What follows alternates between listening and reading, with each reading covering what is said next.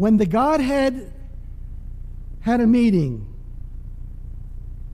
and the Father and the Son and the Holy Spirit decided to create another creation other than the angelic creation.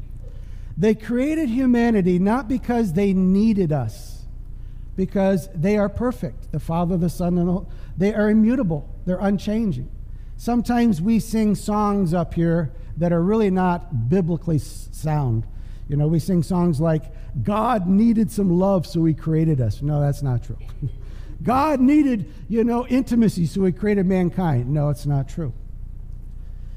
God created us because he wanted to give love, but he didn't have to give love. But he created us to not only love the first creation of the angelic race, but the human race. And he created us so that in that love we would learn how to fellowship. Every day in Genesis chapter 1, the Lord God came down and walked in the cool of the garden that he would have fellowship with Adam. And then when he created Eve, I'm sure he did the same thing. And in that fellowship, they would talk, they would commune. Now, last week I began a series called The Music of Marriage. And I said, listen, if you're going to have some music in your marriage, you better learn to communicate to your spouse. It begins by you learning how to respect, love, and communicate to your mother and father when you're young. That's where it begins. And you watch it. And then it goes on. You really can't get to know someone unless you can communicate. And so I've called uh, the music of marriage, you know, in music, the C note is a very easy key to play when you're, you're doing a song in C. You know, there's no sharps, there's no flats. And the C note for the music of marriage, for your marriage, is communication. Communication. We get to know each other. We resolve conflict with communication. We understand what our spouse's needs are, what their wants are. Everything you need to know comes from communication. And God created us with the ability to, to communicate. You with me? Now, when you go to war with an enemy, the enemy that cuts the lines on the front communication is the one that has a tactical advantage. And this is what the devil tries to do. He tries to cut the lines of communication between children and parents, spouses, friends, and when you're no longer talking, you begin to assume things that are not always right. And that's where the devil comes in. So last week I began this and I talked to you about five levels of communication. I said the first is frivolous. How are you doing? How's the weather? You know, how are those Yankees doing? What about those Mets? It's just you're just conversation starters. And then you go to the next level, facts. You don't want to have friends with people who can't ever tell the truth.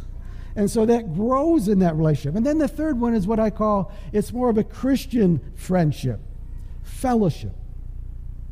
1 John 1 7, if we walk in the light as Jesus is in the light, we have fellowship with one another. And the blood of Jesus Christ cleanses us from all sin. And so that's that's the minimum. But when you get married, you want to go to the next level, and that's called the feeling level. And I said last week that women are very, very immodest with their feelings. They'll tell anyone, anywhere, anytime, any place about how they're feeling. Men are very modest about their feelings. They will never tell you how they're feeling. They won't even tell their wives unless they know it's a place of security. Now, women are very modest physically for the most part. And men aren't so modest physically sometimes. And so, as women are modest physically and men aren't, women are immodest emotionally and men are very modest. And l- ladies, those of you that are married, if you ever want a man to open up and let you know what's in his heart, don't you dare tell what they said emotionally to you. Some marriages never make it, and that's where the divorce happens, right there. But the, the ones that can understand God just created us so different. You go to the last level, which I call the freedom level, when you can say anything, anytime to your spouse. Your love, there's acceptance, there's just beautiful freedom in that marriage. the same way it was with Adam and God when they walked in the garden. So that we talked about that, that last week. Today, I want to talk to you about a few more keys to meaningful uh, conversation, a few more keys. And let's go to number one, and then we're going to read our text in Song of Solomon. It'll be Song of Solomon uh, 2. But let's look at number one. The first key to meaningful conversation in a marriage is that you need to have a little passion in your conversation. If you have been reading through the Bible with us, I hope you have, 70% of Song of Solomon is their conversation, and some of it's pretty passionate, isn't it? Some people go, oh, pastor, blush. You know, I said, well, you shouldn't blush because that's the way it's supposed to be in a marriage. It's not X rated, it is passionate language that should be in a marriage. Now, when you're young, you have passionate, you know, and you just try to win her heart, and she tries to win your heart, and you get a little bit older, you get a bit lazy sometimes. And you realize you got to work at the passion a little bit. It just doesn't always come naturally. So let's look at Song of Solomon, chapter 2. If you would go to chapter 2, verse 8. And let's look at some of the passion between Solomon and one of his wives. She was a Shulamite wife. And I want you to just see some of the passion. Why don't you stand up for a second? Have you change your positions? And we'll read the even verses together so we can make sure you had passion in your mouth today, all right? And I'll read the odd. Here we go. Let's read together. The voice of my beloved, behold, he comes leaping on the mountains, skipping upon the hills. My beloved is like a gazelle or a young stag. Behold, he stands behind our wall. He is looking through the windows, gazing through the lattice. My beloved spoke and said to me, Rise up, my love, my fair one, and come away. For lo, the winter is past and the rain is over and gone. The flowers appear on the earth. This time of singing has come, and the voice of the turtle dove is heard in our land. And we'll end with this verse. The fig tree puts forth her green figs, and the vines with the tender grapes give a good smell. Rise up, my love, my fair one, and come away. Some some passion in that, some romance, little poetry. How many ever written poetry before? It's, it's hard for me. But this is the passion they had. So let's, let's bow our heads. Father, in Jesus' name, I pray, Lord, for the young people that want to get married and for the marriages that are in the sound of my voice online and here at the church. May the teaching from your word today strengthen their marriages. Bring, Lord God, the true biblical meaning of intimacy, of what you created us for. And I pray, Lord, give us ears to hear and a heart to receive the word that goes in our hearts today. In Jesus' name, amen. Amen. You may be seated, please.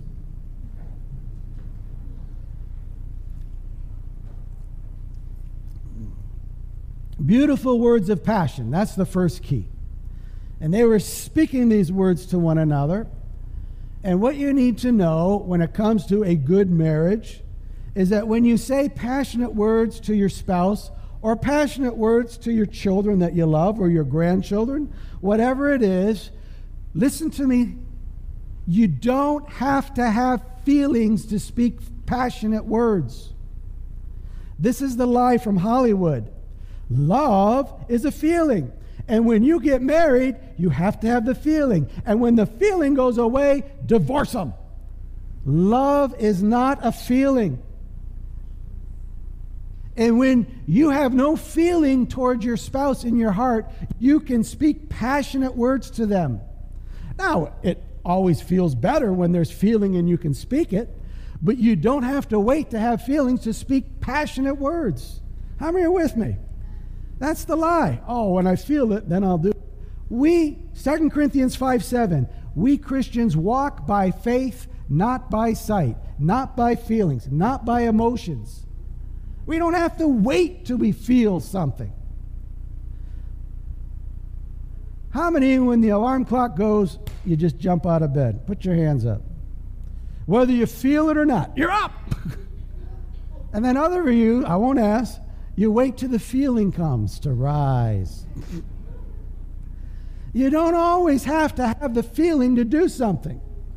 And you don't always have to have the feeling to tell your husband, to tell your wife passionate words. Now, go to the next scripture. I said this to the kids, I'll say it to you. And death and life are in the power of your tongue. And if you love it and you want to eat its fruit, you better learn to love it. Well, how are you going to love it? Use it for love. Speak life, not death. And men, this is for you and me. He who finds a wife finds a, a good thing and obtains favor from the Lord. You know, there's different ways you can get favor from God. Do you know one of them is how you treat your wife? Whether you feel like it or not. Powerful promise of God. Treat your spouse with life and kindness. God says, Angels, let my favor be upon him. Let my favor be upon them. Number two, let's go to the second key. The second key to meaningful conversation is that Solomon and his wife, the Shulamite, their words were plentiful. Plentiful. Do you know that the United States politician did a study on couples and the conversation? And they spent millions of your tax dollars to do a study. And do you know what they found out? They found out with the millions of your tax dollars that women talk more than men. Can you imagine that? Your tax dollars going to good work. You know what else they found out? That for a woman to be emotionally healthy, she has to speak 30,000 words a day. For a man to be emotionally healthy, he has to speak 15,000 words a day. You know what they also found out? When most men get home from work, they're close to 15,000 words. When women get home, hey, they just started the engine. this is true. This is true. It needs, and you want meaningful conversation? Listen to me, men. Solomon and his wife words were plentiful. Even when you don't feel like it, you need to let your wife talk. You got to let them speak. Go to the next scripture. Look at what Solomon says.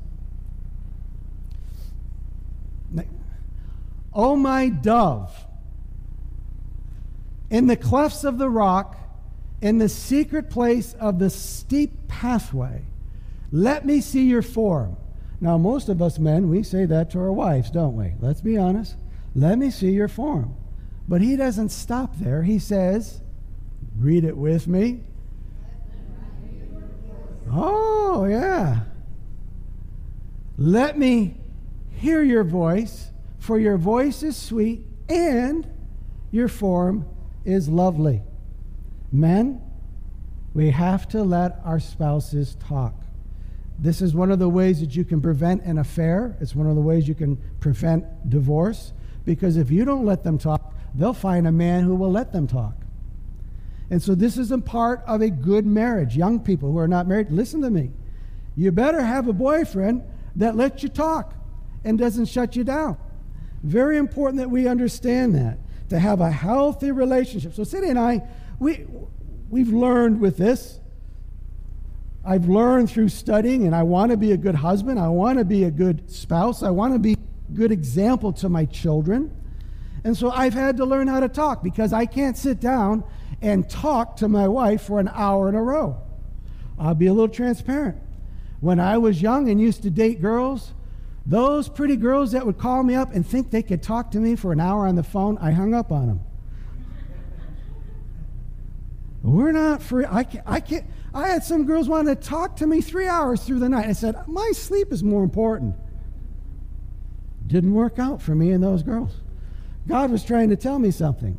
Girls like to talk, and you better learn how to like to talk. Now, I'm not going to lose sleep over it, and I can't talk. I can't even talk to my kids for a half an hour. So I had to learn this is for some of you men. If you can't handle talking for long times, talk many short times. So Cindy and I, we have coffee in the morning. Talk, talk, talk. When I come to the church, I may text her or call her on the phone. Talk, talk, talk. Can handle that. Come home for lunch, dinner. Talk, talk, talk. Talk before we go watch TV. Talk before we go to bed. When we put our heads on our pillow, I say, honey, is there anything you want to tell me before we go to sleep? Yes, there is. Talked. How many follow me? Men. Your words have to be plentiful. Solomon, I don't know if he kept those 300 wives, 700 concubines, I might have gotten it backwards, happy, but I can tell you, the man knew how to talk. The man had to talk. It had to be plentiful. And on and on and on it was. So, go to the next uh, scripture, please. Here, was a little bit of a conflict. It says, I was asleep, or I'm sorry, she's speaking now, okay? The Shulamite. I was asleep, but my heart was awake. A voice. My beloved was knocking. Solomon was knocking on her bedroom door. Open to me, my sister, my darling, my dove, my perfect one. I mean, there's some passion there. I, she's saying, I've taken off my robe. I've taken my robe off. How can I put it back on again? I've washed my feet.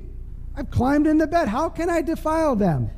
Well, then my heart yearned for him. She changed her mind. I arose to open the door, but my beloved had turned away and was gone. There was some conversation, and guess what? They missed each other.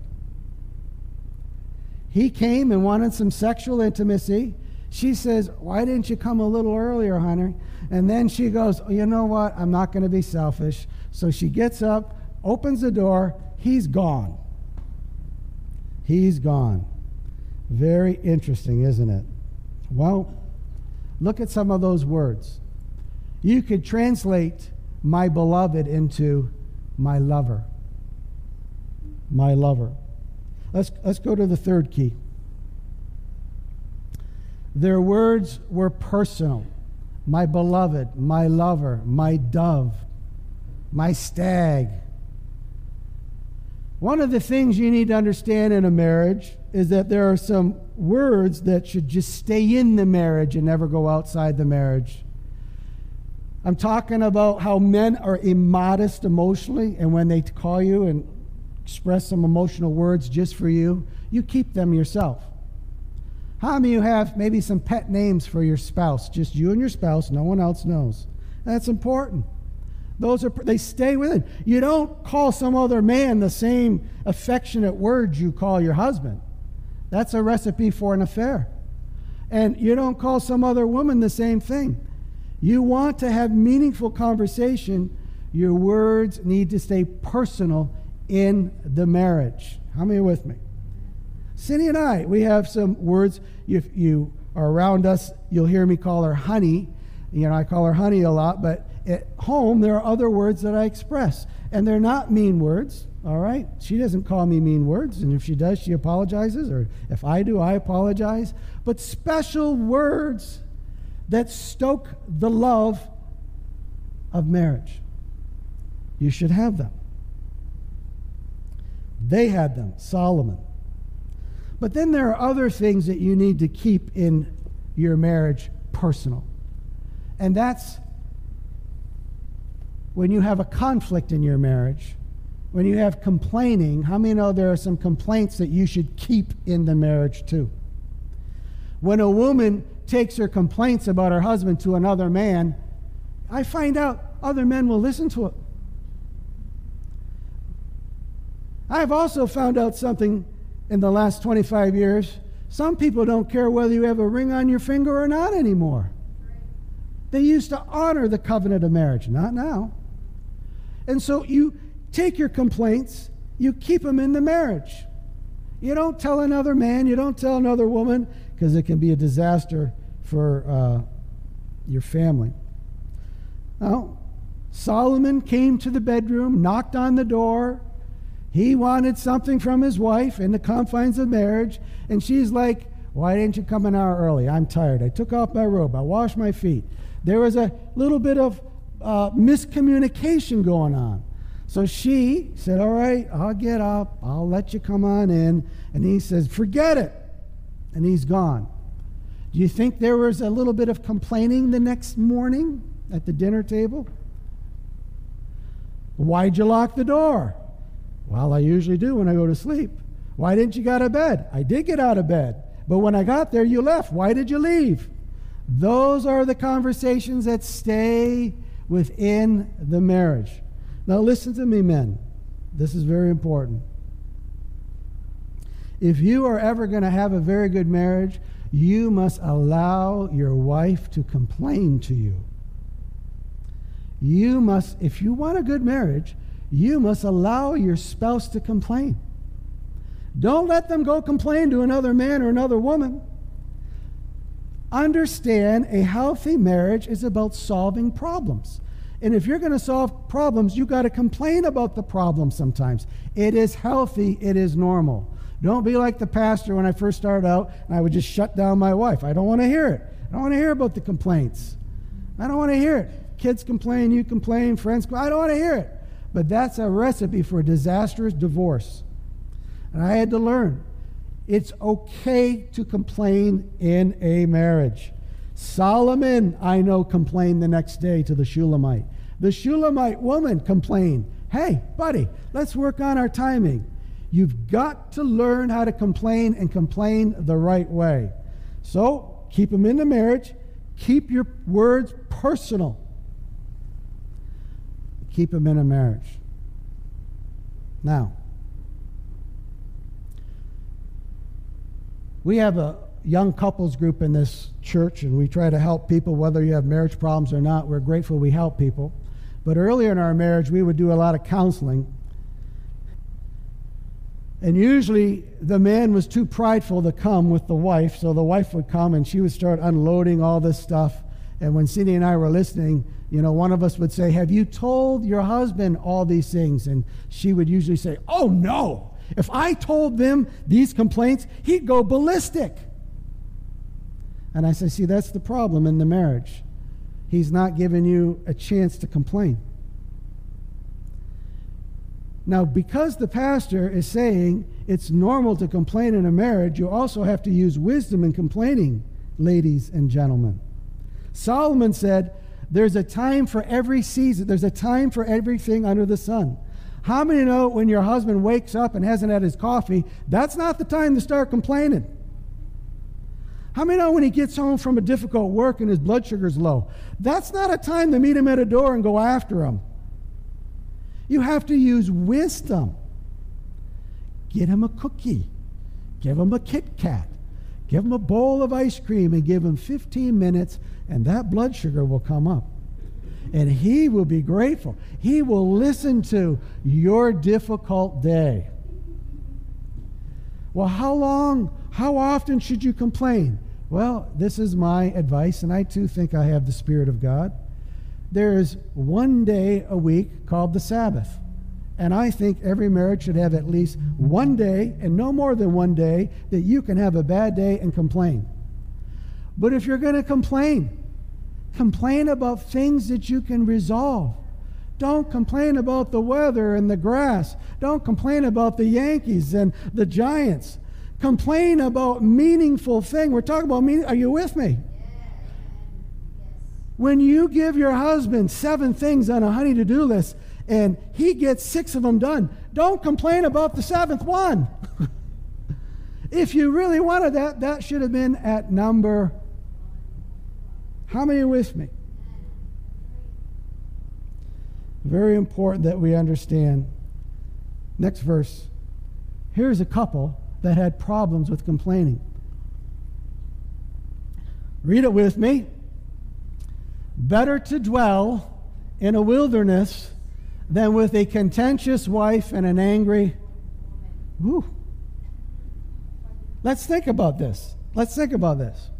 Now, the man was in the wilderness because she either complained too much or, in the woman's defense, she was angry and contentious because he never let her complain. You with me? That should stay in the marriage, personal. You complain to resolve things. When she says, honey, it's the second week, the car's been knocking, would you please? I, I feel insecure driving the car around, it's knocking all the time. Honey, the air condition isn't working, it's 90 degrees. Please, please call someone. Those are legitimate complaints. The heat's not working, and tomorrow's Christmas Eve. Could you please call the HVC guy and HVAC? Please, those are legitimate complaints. But you keep them in the marriage. Now, I don't know if you've ever gone to some of these stores, and you, my wife usually takes back products that are broken or returns items, but usually when you go to Kohl's or J.C. Penney or um, you know, some big store, you go to this customer's relations and you take something back. And most of the time, they're smiling and they're going to help you. They're going to take the product back and they're just going to make your day. But every once in a while, when you take something back that's broken, every once in a while, there's someone at the customer relations that is there at J.C. Penney and they're not in a good mood. That ever happened to anyone? And you go back and they, they kind of got an attitude and they snip at you and it's almost like they make you feel like a criminal for even buying the thing.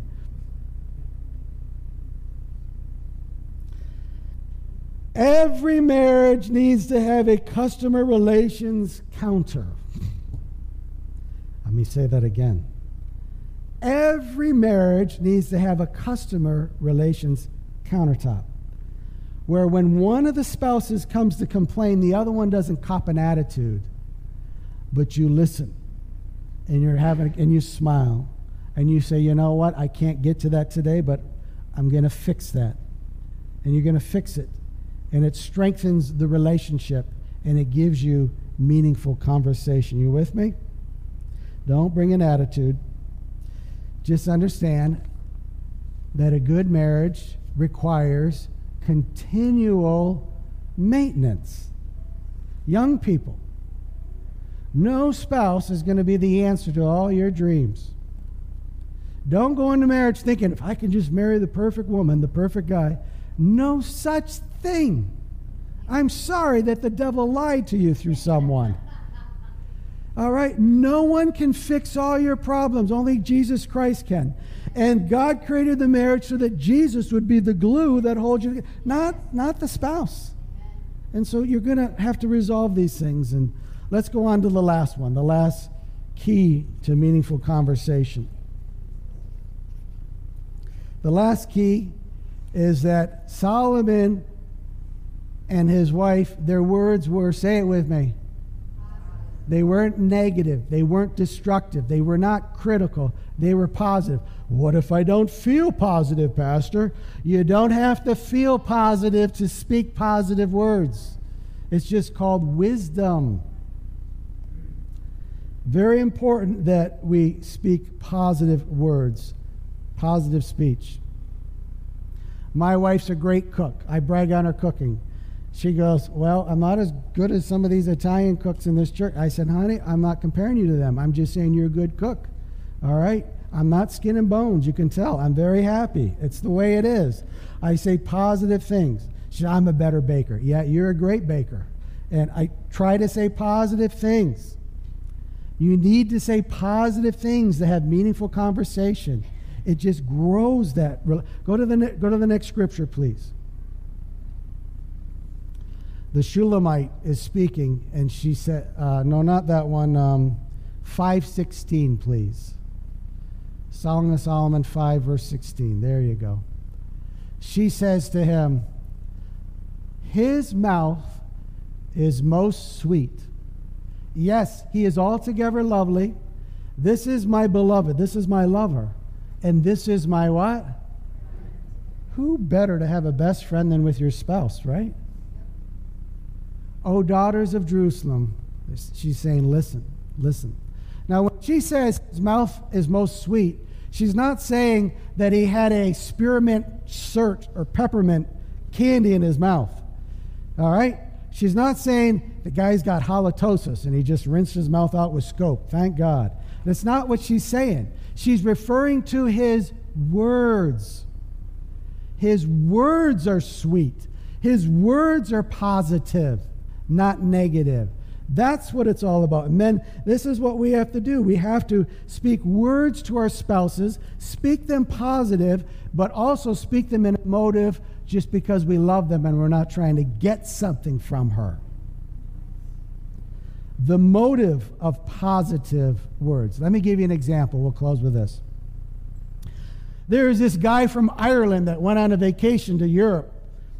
And there's this guy from England that went on vacation over to Europe. And they were both driving on the wrong side of the road, coming at each other at nighttime.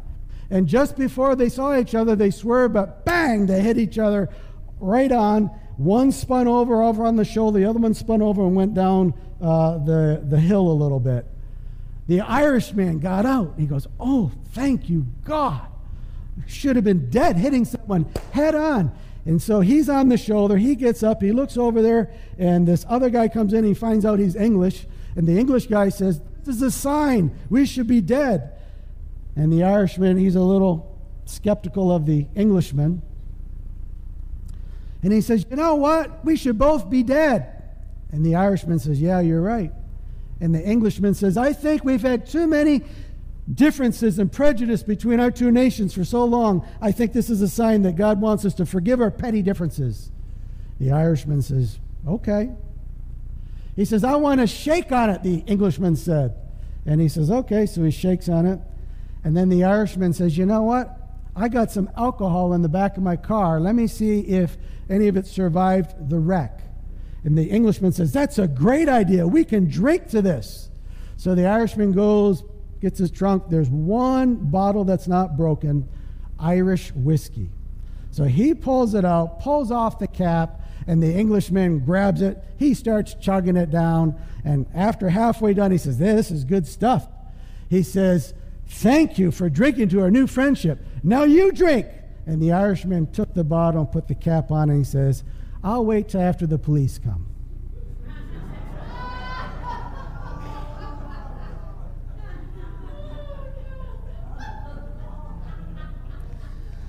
Now, those are positive words with the wrong motive.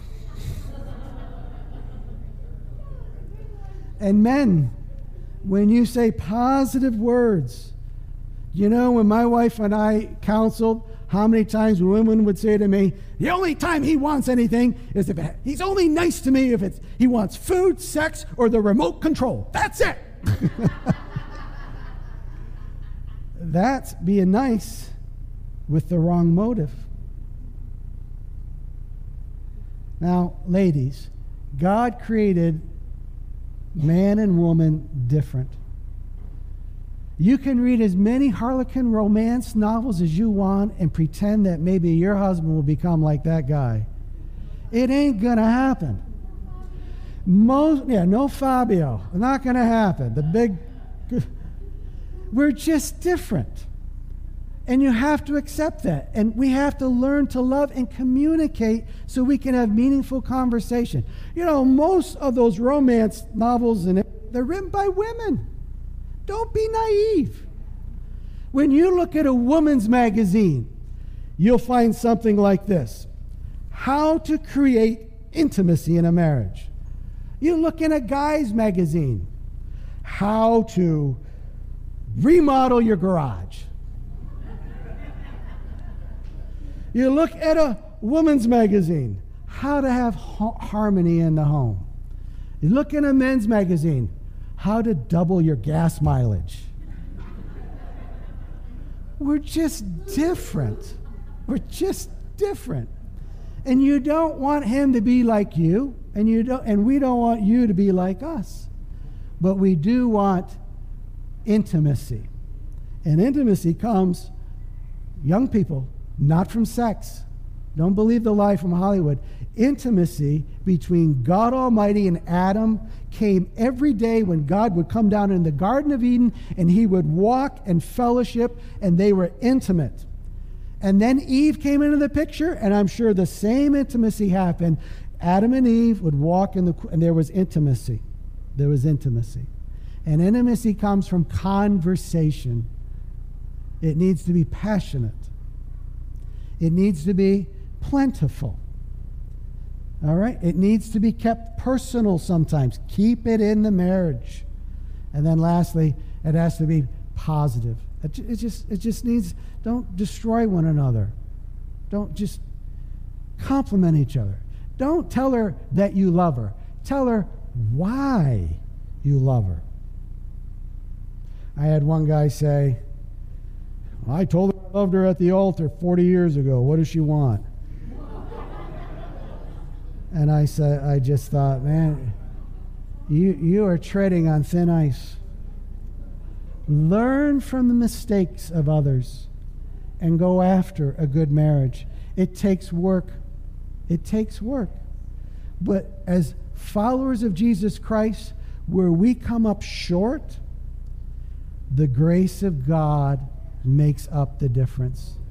It makes up the difference. Let me tell you something. Uh, I always, I always ask my wife, you know, I apologize a lot more in the marriage than she does. But I always want to apologize because I want a good marriage. And I want a good marriage because I want my children to have a good marriage. I want my grandchildren to have a good marriage. And even though I know one day I'm going to stand before God and He's going to say, Give an account of the woman that I gave to you as a gift, I want you to tell me how you treated her. That's going to happen one day. But there's no fear in my heart because I love her and I try. Now, I'm about 15,500 words a day. So how many know I have to really sparingly use my words to get to listen to my wife's 30? It's important. It's important. But I'm grateful this year, this August, we're 31 years. Mm-hmm. 31. How many of you are over 30 years marriage? Raise your hand, please. Raise your hand. Uh, young people, look around. Look around. Okay. Hands down. How many of you are 40 years and above? Raise your hand. One, two, three. How many are 50 years and above? Wonderful. Wonderful. Pastor and Sister Tina Pennell. It's amazing. Let me tell you something, that young people. There's a lot of words that went between the husband and a wife in those last 50 years. And they're not all perfect words. They're not all words that you had to feel. But you know what? He who began a good work in you shall perform it until the day of Jesus Christ. And that means your marriage and your children and everything else. Amen. It takes continual maintenance, but it's worth it. That's, would you bow your heads with me, please?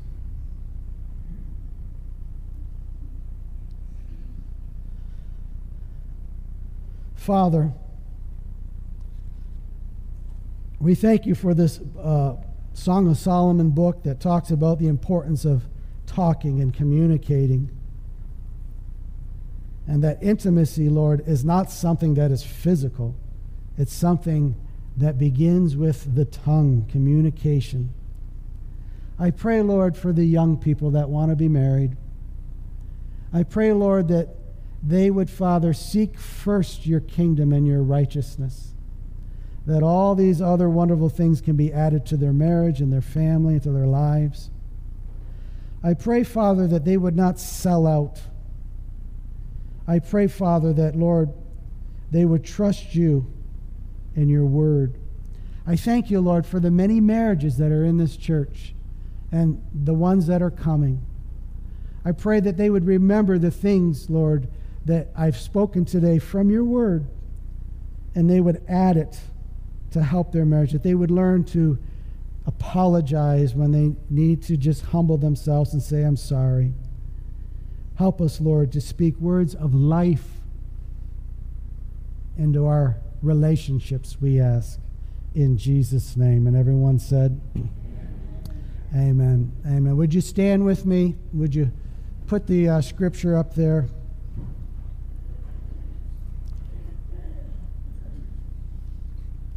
We apologize again for being a little too warm today, kind of like an old time Pentecostal service.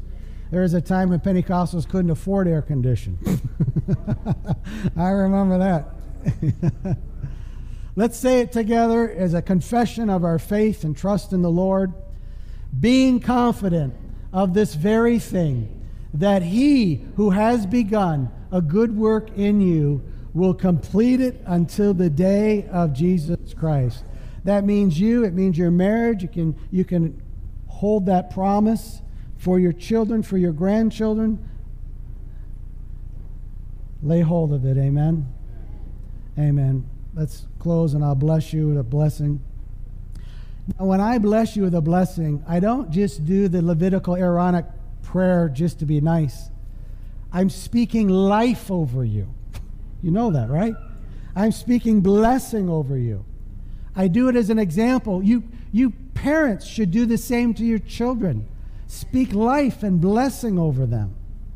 I've, I've done it so many times with my two boys, and I'm amazed at how well God has blessed them in this life. So receive the blessing. May the Lord bless you and keep you. May the Lord make his face, that's his favor, to shine upon you and to be gracious to you. May the Lord lift up his countenance and give you peace. And may he teach you how to humble yourself and use your tongue to apologize. And may the Spirit of God give you creative, positive words to speak life into your marriage, into your family, at the workplace, in the neighborhood, in the home. In Jesus' name, amen.